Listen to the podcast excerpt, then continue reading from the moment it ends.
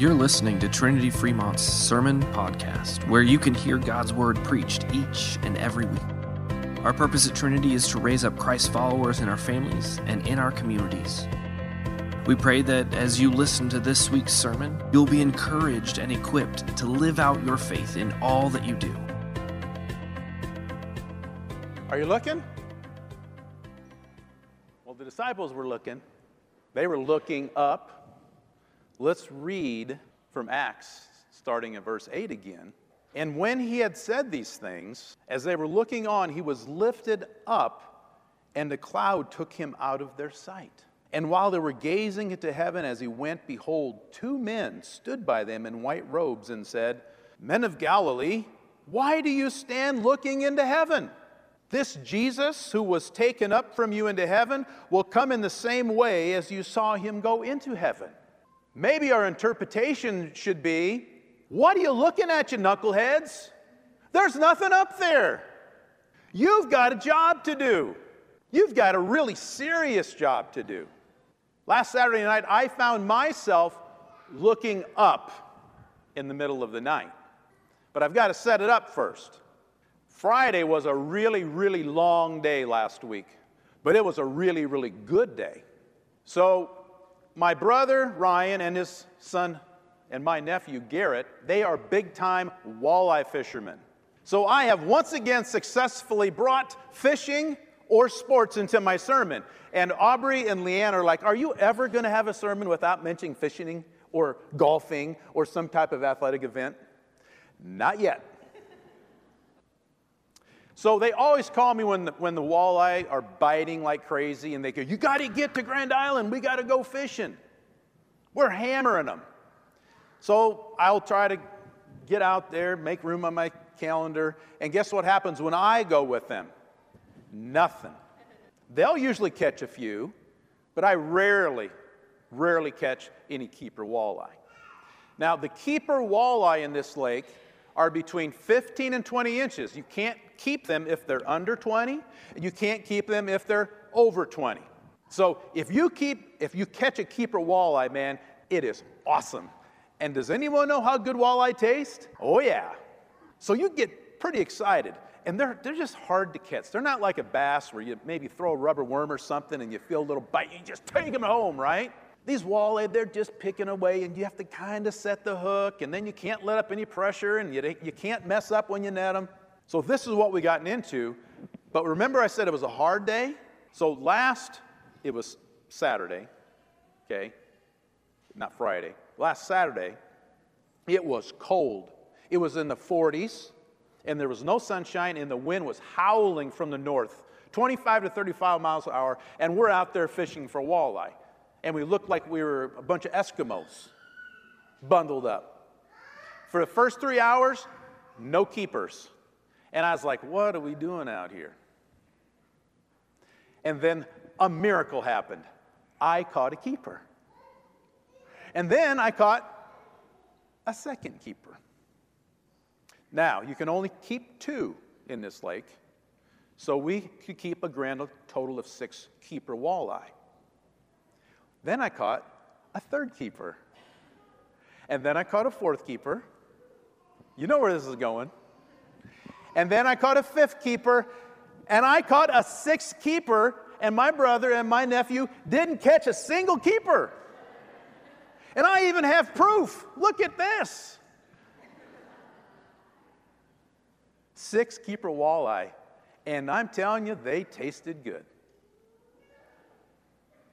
But my day wasn't over. The weather cleared up a little bit. We got back to, Caro, which is where my nephew lives, and he's the manager and operator of Centura Hills Golf Course. So, guess what I did that evening? I got 11 holes in. Then it was time to get to Grand Island. My sister in law, Karen, made a marvelous lasagna supper for us. And it was about 10 o'clock before I left Grand Island, and I was tired. I was doing everything. You ever driven when you can't even keep your eyes open? So I'm eating peanut M&M, singing songs, trying to stay awake. Got home about midnight, took a shower. By the time I got to bed, it was 1 o'clock in the morning. You would think I'd fall straight, straight asleep, but I didn't. I was kind of wound up just from trying to stay awake. So I finally got to sleep. Unfortunately, I was awoken by something at 2:30 in the morning. Beep beep beep. It's like, what was that? Beep beep beep. Why do smoke detectors always malfunction in the middle of the night? Okay, so it was the highest ceiling we have in the house, so I had to get a ladder, oh, all this stuff. Okay, get up there. Miraculously found a battery in the junk drawer, put a battery in, close it up. We're all good, right? Then you're just waiting, right? Please don't beep. And it didn't. Went back to bed. Had a hard time getting back to sleep. Finally, probably got to sleep maybe at 3:30 or so. Beep, beep, beep. You've got to be kidding me. It's obviously not the battery. So I Googled three beeps, smoke detectors. You don't replace the battery after three beeps, you replace the whole thing. One beep is the battery. Well, guess what? I didn't have a fresh smoke detector to put to replace it with. So now I got to figure out how to get rid of the power source. How can I get this thing unplugged? Well, it took me a while, but I finally found this little plastic thing, pulled it. I didn't want to pull all the wires out. No, I did want to pull all the wires out. And I successfully removed the whole thing from its power source. And I was pretty happy. So I'm holding the smoke detector, feeling pretty good about things. Beep, beep, beep. I'm holding a possessed smoke detector. And then I remembered the battery. I just replaced the battery. Of course, it still works. So I took the battery out, and now we're ready to roll. Now we're ready to roll. Put everything, well, actually, it's, it still looks like that. Still have to get a new one. So how do we, how do we connect a smoke detector that's unplugged now with no power to the disciples looking up? Well, let's give it a try. You see, without a power source, that smoke detector is useless. It does not do what it's created to do. That's potentially very dangerous and catastrophic, isn't it? So, what are we created to do? Well, two weeks ago we talked about certainly one thing we were created to do Psalm 148. Who remembers? Praise the Lord. You guys don't have very good memories. Praise the Lord. That was one of the things that God wants us to do. He created us to praise Him. But Jesus had something else on His heart the day that He ascended to heaven. He gave the disciples the Great Commission. Well, let's go back and look at verse 8. But you will receive power when the Holy Spirit has come upon you. And you will be my witnesses in Jerusalem and in Judea and Samaria and to the end of the earth. Did you hear that? To the end of the earth. No wonder the angels were a little bit perturbed with these, disciples. They're sitting there just gawking up at the sky when Jesus said, You got a big job. You got to go tell everybody about me. But don't we have a serious job too? We certainly do. The Great Commission wasn't just for the disciples, the Great Commission was for all believers. It was for all of us, it was for you, it was for me. Matthew records the ascension a little bit differently. Read together Matthew 28 19 to 20. We read, Go therefore and make disciples of all nations, baptizing them in the name of the Father and the Son and of the Holy Spirit, teaching them to observe all I have commanded you. And behold, I am with you always to the end of the age. Well, there you have it. There's the power source. Did you catch where the power source is? Look at the, look at the last line. And behold, I am with you always to the end of the age. There's our power source. Our power source is Jesus. Jesus is always with us. His power and might come from His Word and the Spirit. The same Spirit that we were baptized into right? The same Holy Spirit, that we're going to celebrate and talk about next week when we celebrate uh, Pentecost. Same Holy Spirit. The Word is Jesus. He's right here with us. He's been with us since the beginning, don't you know? and He'll be with us to the very end. Let's read John 1 1 to 2, one of my favorite verses in the Bible. In the beginning was the Word, and the Word was with God, and the Word was God. He was in the beginning with God.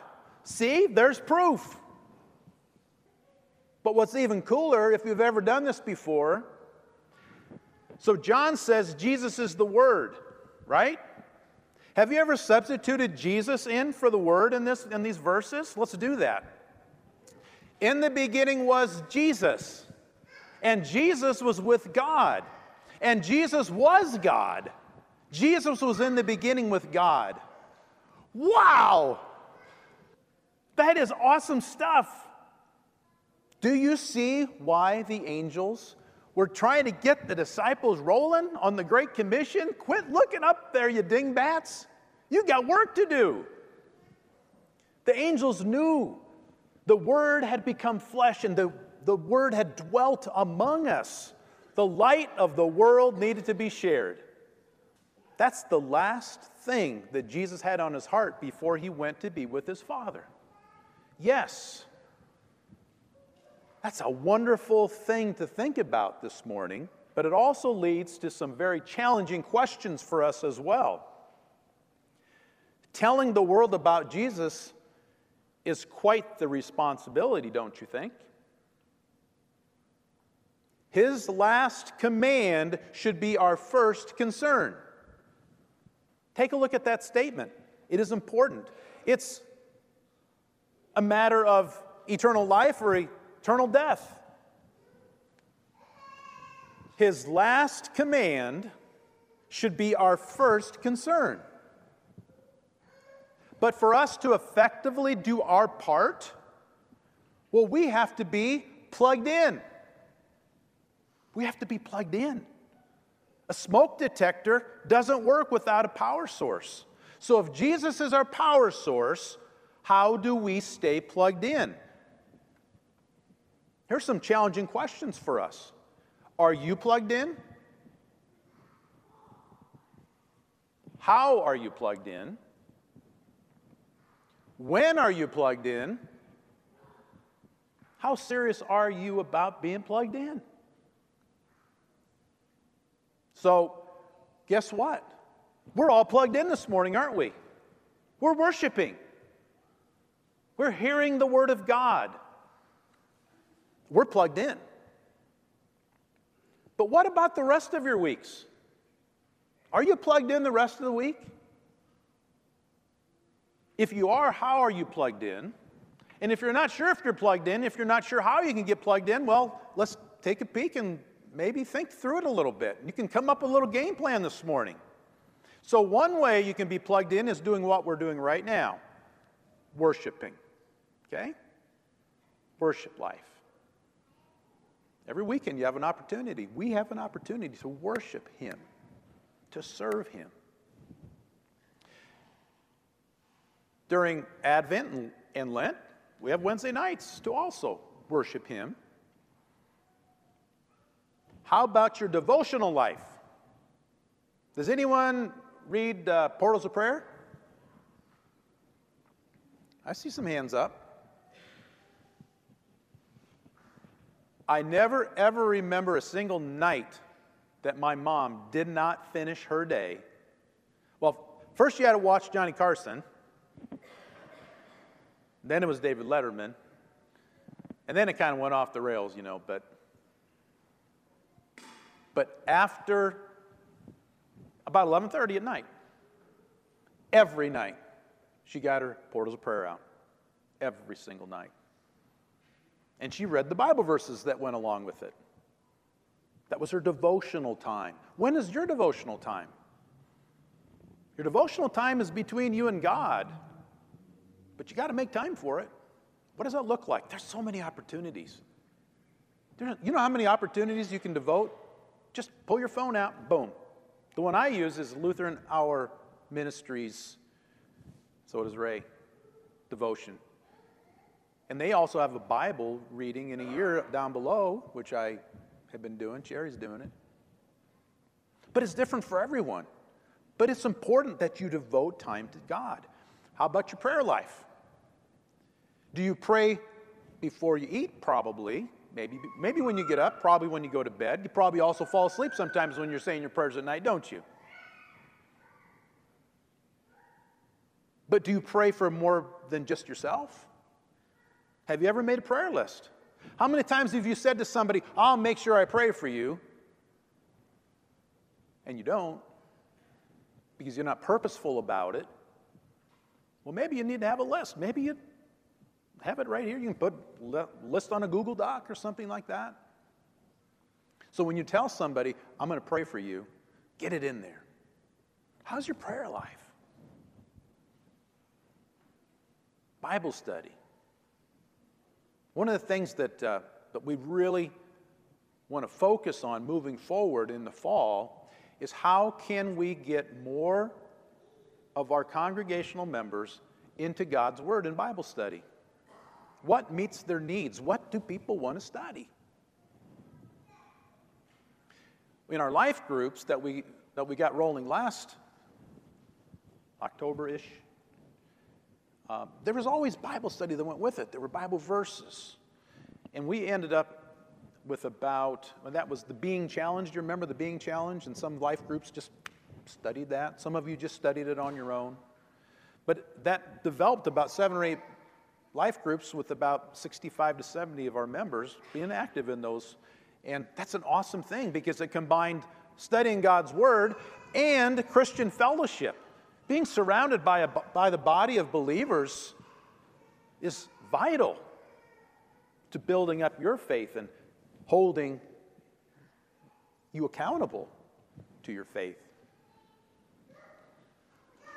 Well, if you're like me, you've got some work to do in these areas. But it's urgent. It's urgent that we get busy in these areas. Because you see, Jesus is going to come back the same way that he left. Look at Revelations 1 7. Behold, he's coming with the clouds, and every eye will see him, even those who pierced him, and all tribes of the earth will wail on account of him. Even so, amen. He's, he's coming back. Some Christians thought he was coming back soon, you know, because we, did, we do see the word soon when it refers to his second coming. It makes me think of that old gospel song. I can't remember who, who actually wrote or sang it, but it's like, Soon and very soon we are gonna see the King. Hallelujah, hallelujah, we're gonna see the King. But soon hasn't happened yet. But soon can happen this afternoon, or soon can happen 2,000 years from now. Are you plugged in? Are you ready for, for Christ's second return? We know how to prepare for arrivals. Anyone going to have company this weekend? Company. Guess what I was doing last night? Cleaning the house. You actually make all the beds, clean the bathrooms, mow the lawn, Got to get ready for company, right? But we're not always perfect when we get ready for company. We'll never be perfect. Have you ever run out of time and just went, just throw those clothes underneath, underneath the bed? Maybe, maybe the bathroom downstairs didn't get cleaned, just lock it. We're not perfect.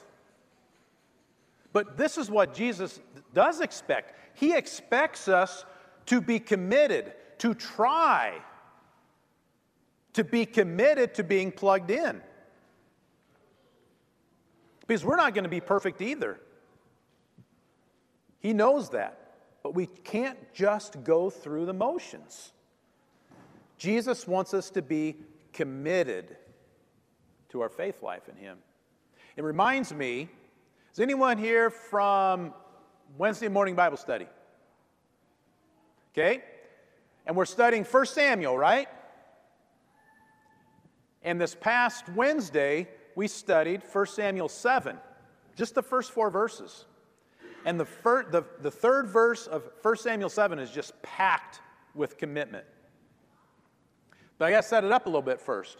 So, Samuel is the priest, he's a judge, he's all kinds of things. Okay? He was the one that, that was raised by Eli the priest, the miracle baby of Hannah, and now he's been raised in the temple at Shiloh. And that's where the tabernacle was. That's where the, the Ark of the Covenant was. But here's the problem. When we get to chapter 7 of 1 Samuel, the ark has not had a home for 20 years. Because the dingbats that, that the Israelites were sometimes, they decided, well, things aren't going very good with our battles with the Philistines. Let's just go grab the Ark of the Covenant, like Indiana Jones or something, and maybe that will help us. Well, God didn't tell them to do that. He told them to, to march around Jericho seven times with the ark, and that went very well. But that was God's request. They took it upon themselves. And you know what happens when we take it upon ourselves? Not very good things. So the Philistines just absolutely rout the Israelites and they steal the Ark of the Covenant. Well, miraculously, God gets that ark back. And if you want to read an awesome story that you didn't learn in Sunday school, read 1 Samuel 6. And if you're a farmer, you'll really appreciate it. And that's all I'm going to say about that. So now they've got the Ark of the Covenant back, but they have no place to put it because Shiloh is totally wiped out. There's no place to put it. The tabernacle's gone. And so they have this little mini revival. They have a little mini revival and they're telling Samuel, we want, we, we want to be faithful. We want to come back to the Lord. Let's see what Samuel's response is. This is 20 years after the ark finally comes back. So Samuel said to all the Israelites, If you are returning to the Lord with all your hearts, then rid yourselves of the foreign gods and the Ashtoreths and commit yourselves to the Lord. There's the word. Commit yourselves to the Lord and serve Him only. Another word for serve is worship Him only, and He will deliver you out of the hands of the Philistines. There's a lot in that one verse. Samuel starts with the word if. This is not Samuel's first rodeo. He's heard this many times. We'll worship, we'll worship Yahweh, Jehovah. We'll get rid of, we won't we won't mess with Baal or, or the Ashtoreths or whatever other gods are around. Dagon was the Philistines' god. He's seen their actions not match their words before. So he said, If you're serious about this, I'm with you, but three things. You need to rid yourselves of the foreign gods, you need to commit yourselves to the Lord, and you need to serve, worship me only, Him only. So, how's your commitment going to Jesus? Tough questions this morning. Are foreign gods getting in, in your way? I'm not talking about Baal or the Ashtoreth or Dagon. I'm talking about objects of affection that interfere with our relationship with God. Objects of affection that interfere with our relationship with God. And, and just by themselves, they're really good things. Our family's a good thing, right? Having a house is a good thing, having a car. Having kids, having grandkids. Fishing, golfing, they're good things. But not, not when they come before God. So we do have our own foreign gods, don't we? Although God wants us to be committed to Him, He also knows we won't be perfect. We're going to stumble, we're going to fall. Sin's pretty powerful. But with that said, I've got great news for you this morning. God's grace is enough. When we stay plugged in, his grace, His glorious light will shine as a witness to all of us. Paul's message to his buddy Titus, he wraps it up perfectly. So let's take a look at what Paul wrote to Titus. Chapter 2, we're going to begin at verse 11. For the grace of God has appeared, bringing salvation for all people, training us to renounce ungodliness and worldly passions, and to live self controlled, upright, and godly lives in the present age. That's us right now. Waiting for our blessed hope. Just put Jesus there. Waiting for Jesus the appearing of the glory of our God, our great God and Savior Jesus Christ. We can do this. We can love God with all of our heart and all of our minds, but we have to be plugged in. Remember that unplugged smoke detector? That's a potentially dangerous and catastrophic situation, isn't it? But don't you think not being plugged into Jesus is more serious, is more dangerous, is more potentially catastrophic if we're not plugged into Jesus? But thanks be to God, salvation it comes to all through the power of the Holy Spirit who works faith in our hearts and will continue to do so until our final breath. This saving faith is available to all people you and me, and our faith is strengthened and we worship Him as we devote time to Him, as we study His Word, as we worship and pray to Him. So let's go. Amen.